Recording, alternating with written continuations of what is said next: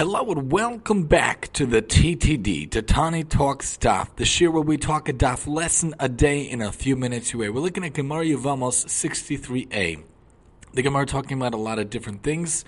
It's good for a person to have a wife, it's good for a person to have this or that or this, and the Gemara also mentions how a man who does not own land is not a proper man, as it says in the pasuk. As for the heavens, the heavens are Hashem, but the earth He has given to man. Hashemayim, Shemayim, Lashem, Ba'artz, Nasan of Ne'avdam.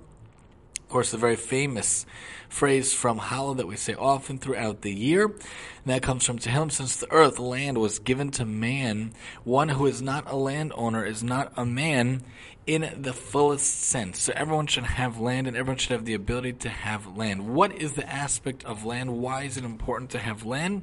In terms of our life, we can give to others, we can do for others when we have a base of operations of our own. I think about the idea when we have our own house, when we have our own kitchen, our own oven, we can cook for others, we can do for others, we can give to others, we could host people, we could host shiurim, we could host chesed events, we could host or this or that, doing stuff in our house to help out those around us, but you need to have that base of support. You need to have that base of operations in order to do for others.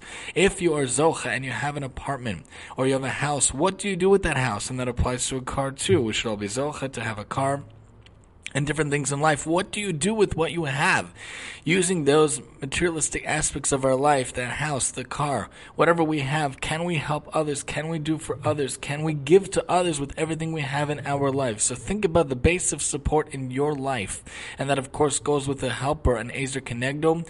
Make sure if you're Zochem to have someone in your life, a wife and kids, make sure they are your base of support, pushing you, encouraging you in the right ways of doing mitzvot, chesed, and the like in your life and appreciate the fact that Hashem gave you an Ezer Kenegdo, and if you don't have one yet, you should be zochet to have one soon and find one soon. And in terms of materialistic aspects, if you have that, what do you use the base of support? What do you use the base of operations for in your life? Hopefully, lots of mitzvahs, chesed, Torah learning and the like, being able to use your house and your ability to help others around you with whatever you can in different ways throughout all of your days. Join us next time as we talk Yevamos 64 here on the TTD.